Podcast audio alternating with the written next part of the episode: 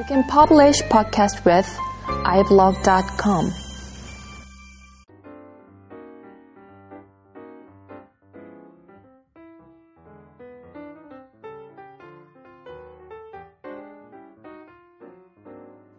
안녕하세요. 그래픽 다이제스트 30번째 시간입니다. 아, 오늘은 토폴로지에 관련된 이야기를 좀 음, 나누어 보겠습니다. 그 의외로 이제 그 엔지니어링 쪽을 이제 어, 하다 보면 헷갈리는 단어 중에 하나가 이제 토폴로지. 뭐 이게 이제 몇 개가 더 있죠. 뭐 플랫폼, framework 뭐 이런 것도 있죠. 어, 토폴로지 같은 경우에는 사전적인 의미로 보면은 뭐 어떤 물체를 이제 구기거나 늘이거나 뭐 하는데도 불구하고 변하지 않는 특성을 연구하는 음, 학문을 이제 토폴로지라고 합니다. 그래서 뭐 예를 들면 이제 도넛하고 그 다음에 컵하고는 같다 뭐 이런 어떤 어, 표현을 하죠. 이 토폴로지가 이제 시작이 된 거는 음, 원래 이제 유래를 봐서는 올로의 그 한복 그림 문제 있죠. 그 괴니스버그라는 그 다리 그 일곱 개의 다리를 그 한 번만 이렇게 다 각각 이렇게 돌아서 이제 그각 어, 분할된 그 도시 지역을 갈 수 있는지에 관련된 문제에서 이제 비롯됐다는 이야기가 많습니다. 이게 이제 1907, 아, 1730년대네요. 음, 이때 이제 이런 문제를 이제 그림 문제를 어, 연구하기 시작하면서 이제 이때는 사실은 어, 뭐 다리를 이제 이렇게 한 번씩 이제 지나갈 수 있는지가 이제 문제였기 때문에 다리에 대한 형태라든지 어떤 길이라든지 이런 건 다 생략한 채 방문할 수 있는 지역을 포인트라고 이제 하고 그 다음에 어, 포인트와 포인트를 연결하는 다리는 이제 에지로 표현해가지고 한붓그리기 문제로 이제 추상화를 한 거죠. 문제를 일반화 아, 추상화를 한 걸 가지고 이제 오일러가 문제를 이제 접근했던 그래서 이제 이걸 이제 위상적, 위상학적에서는 이제 처음 음, 관련된 어떤 시도였다. 뭐 이런 이야기를 합니다. 이런 위상학이 이제 중요하게 된 거는, 어, 뭐 20세기가 이제 시작하면서 그 다양한 어떤 문제들을 해결하기 위한 그 기존의 어떤 그 예를 들면 이제 뭐 그냥 기하, 일반적인 유클리드 기하으로는 해결하기 어려운 그런 여러 가지 문제들을 이제 접근을 하다 보니까 위상학이 이제 많이 대두가 됐다. 그래서 활용이 됐다라는 어떤 이야기가 있습니다. 그 컴퓨터 그래픽 쪽에서는 아무래도 이제 그 solid modeler 어, 관련해서 이제 많이 그 연구가 되고 사용이 됐죠. 그래서 실제로 어, solid modeling을 할 수 있는 micro operation을 오일러 연산자라고 합니다. 그래서 오일러 연산자 같은 경우에는 순수하게 토폴로지 관련된 요소만 어, 연산을 하죠. 그러면 solid modeler에서 이제 토폴로지는 어떤 걸 의미를 하나? 음, 예를 들어 가지고 음, 우리가 이제 어떤 큐브를 표현을 한다고 합시다. 어, 육면체, 육면체 큐브를 컴퓨터 그래픽으로 이제 표현을 한다고 하면 어, 각 어떤 육면체는 그 각각의 어떤 component, 그러니까 이제 어, 이걸 이제 vertex, 정점, 그 다음에 에지, 모서리, 그 다음에 에지가 둘러싸인 face로 이제 표현할 수가 있죠. 어, 우리는 이제 이런 어떤 3차원 모델을 가지고 어, 물체를 변형하거나 그 다음에 뭐 찌그러뜨리거나 하고 싶어 합니다. 어, 그래서 이제 변형한 모델을 통해 가지고 좀 점점 더 이제 디테일한 부분을 형상화해서 뭐 어떤 그 뭐 기계 부품이라든지 아니면 도구라든지 아니면은 뭐 어떤 object 좀 복잡한 object를 만들고 싶어 하죠. 그러려면 결국에는 이제 뭐 달라지는 게 어, 뭐 어떤 정점이 이제 더 추가가 된다든지 아니면 정점이 이동이 되면서 이제 느려 느, 느린다든지 느려진다든지 스트레치가 된다든지 아니면 줄여든다든지 뭐 그런 여러 가지 이제 면을 이제 뭐 꽈배기처럼 꼬아버린다든지 뭐 이런 여러 가지 어떤 어 뭐 기능을 하기를 바라겠죠. 이런 어떤 여러 가지 변형을. 그러려면 그냥 기하학만으로는 그게 좀 어렵거든요. 그냥 유클리드 기하학만으로. 유클리드 기하학 같은 경우에는 실제, 실제로는 어떤 본인의 어떤 그 데카르트 좌표계에서의 어떤 위치와 그 다음에 뭐 회전, 뭐 대수기하학적인 연산도 있잖아요. 회전, 스케일, 뭐 mirror, 뭐 하여튼 뭐 여러 가지 뭐 그런 어떤 대수기하학적인 연산을 이제 적용할 적용하는 거에만 이제 문제 해결이 이제 포커스를 맞춰져 있는 거고 그게 이제 이동이 됐을 때 그 주변에 인접된 포인트들은 어떻게 처리를 해야 되는지 그 다음에 그 포인트와 연관된 어떤 edge는 어떻게 처리해야 되는지 그 포인트와 연관된 face는 어떻게 처리해야 되는지 여기에 대한 어떤 어, 관심을 전혀 가지지 않습니다. 뭐 그러, 그렇게 가지고 있는 기하학을 본 적이 없죠. 유클리드 쪽, 유클리드 기하학에서. 근데 위상학 쪽에서는 그런 거에 관심을 가집니다. 그래서 어떤 포인트와 근처에 대한 포인트에 대한 그 어떤 집합세수를 이제 규정을 하죠. 그래서 그 집합이 그대로 다른 집합과 별다른 어떤 뭐 끊어짐이 없이 뭐 커팅돼서 잘라져서 없어진다든지 이런 게 없이 그대로 이제 변형이 되는 거를 위상학적으로 이제 어 동상이다 뭐 이런 얘기를 합니다. 그러면 똑같은 얘기를 이제 컴퓨터 그래픽에 적용을 하려면 어떻게 해야 될까요? 그러니까 어떤 vertex를 이동할 때 주변에 있던 어떤 vertex가 같이 딸려오고 그 다음에 같이 그, 그 연결된 edge하고 face가 그대로 딸려오게끔 하려면 중간에 이제 끊어지면 안 되는 거죠. vertex를 뽑았는데 이게 이제 edge하고 뚝 떨어져서 나온다든지 이러면 이제 이거는 좀 말 그대로 이제 불연속하게 된 거죠. 중간에 이제 포인트가 채워지지 않고 이제 불연속하게 떨어져 나가버린 거니까 이건 위상학적으로 동형이 아니죠. 그러니까 물질의 어떤 특성 중에 위상적인 특성을 잃어버린 거죠. 잃어버리지 않게끔 하려면 어떻게 해야 될까? 결국에는 이제 다 그 위상학적인 어떤 그 정보들을 어, relation, 관계로서 이제 표현을 하고요. 관계, relationship으로 표현을 하고요. relationship은 사실 서로 간의 어떤 참조 정보거든요. reference 정보. reference 정보를 데이터 이제 structure로 만들어가지고 그 안에다가 다 집어넣고 관리를 해야 되는 거죠. 예. 결국에는 이제 위, 그 위상 쪽에 이제 책을 보면 집합론에 관련된 얘기가 상당히 많이 나오는데요. 집합은 결국에는 이제 dataset이죠. dataset은 이제 자료 구조로 이제 표현이 됩니다. 프로그램 쪽에서는. 그러면 프로그래밍 쪽에서는 자료 구조로 표현이 될 만한 게 결국에는 제일 이제 그 가벼, 그러니까 어떤 위상적으로 vertex라든지 edge라든지 face가 추가되기가 쉬우면서 어, 어떤 연결성을 가지고 있는 linked list를 사용을 하죠. 그래서 초반에는 그 solid modeling 개발될 때는요, 뭐 70년대 뭐 이럴 때 개발됐을 때는 배열을 사용했는데요. 그게 이제 참조 배열이죠. reference 돼가지고 예를 들면 이제 vertex table이라고 하면 vertex 1, 2, 3, 4, 5, 6, 7, 8 있고 그 vertex가 주변의 vertex를 리스트 가지고 있도록 어 뭐 예를 들면 이제 배열 개수를 이제 맥시멈만큼 이제 만들어 가지고 그 열, 열에다가 이제 그 reference 되고 있는 vertex를 채워 넣는다든지 아니면은 그 vertex가 이제 reference 하고 있는 어, 에지, 모서리에 대한 아이디를 이제 채워 넣는다든지 뭐 이런 식으로 이제 했었죠. 그렇게 되면 근데 이제 가변성이 없잖아요. 줄어들거나 늘어, 나거나할 수가 없으니까 그 이후에 이제 linked list 사용을 하게 된 거고 그 linked list 사용을 하다 보니까 위상학적인 어떤 특성상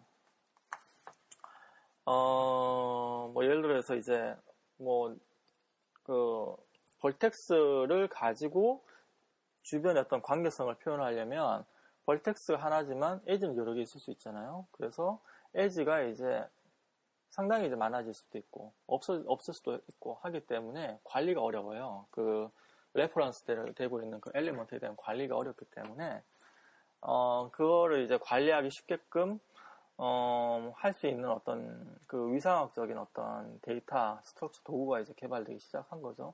그게 하나가 이제 winged edge라는 구조입니다. 그 날개 모서리 구조. 그거는 이제 edge를 기준으로 해서 왼쪽 에이지, 오른쪽 에이지 이런 식으로 이제 정보를 달아놓는 걸 통해 가지고 모든 다면체를 다 표현할 수 있어요. 아무리 복잡한 다면체라도 다 표현할 수 있습니다. 아까 이제 큐브만 이제 얘기했지만 큐브 말고도 여러 가지 6면체, 뭐 12면체, 뭐 어떤 것이든 다.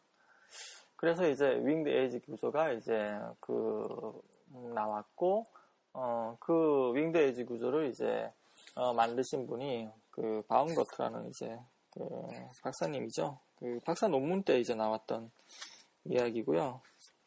언제 한번 관심이 있으시면 그분 논문 한번 찾아보십시오. 상당히 이제 그 헤드라인이 상당히 재밌어요. 제가 이 그 팟캐스트 진행을 할 때 처음에 이제 그 어, 아마 이야기를 했던 내용인데요.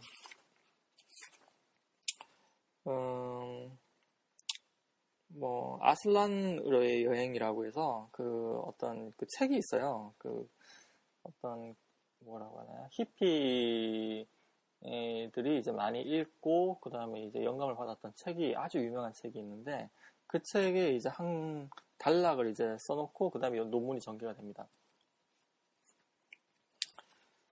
뭐 하여튼 재밌어요. 그 위상학적인 내용들을 이제 좀 공부를 하시면 어, 이게 상당히 이제 꿈나라 같은 그런 느낌을 받으실 때도 있고요. 막 이상한 날의 앨리스 같은 막 그 공간이 이제 휘어지고 굽어지고 하더라도 길을 찾아가요 이렇게 그렇죠? 앨리스처럼 길을 찾아가고 결국에는 나오는 길이 있고 들어가는 길도 있고 그렇죠?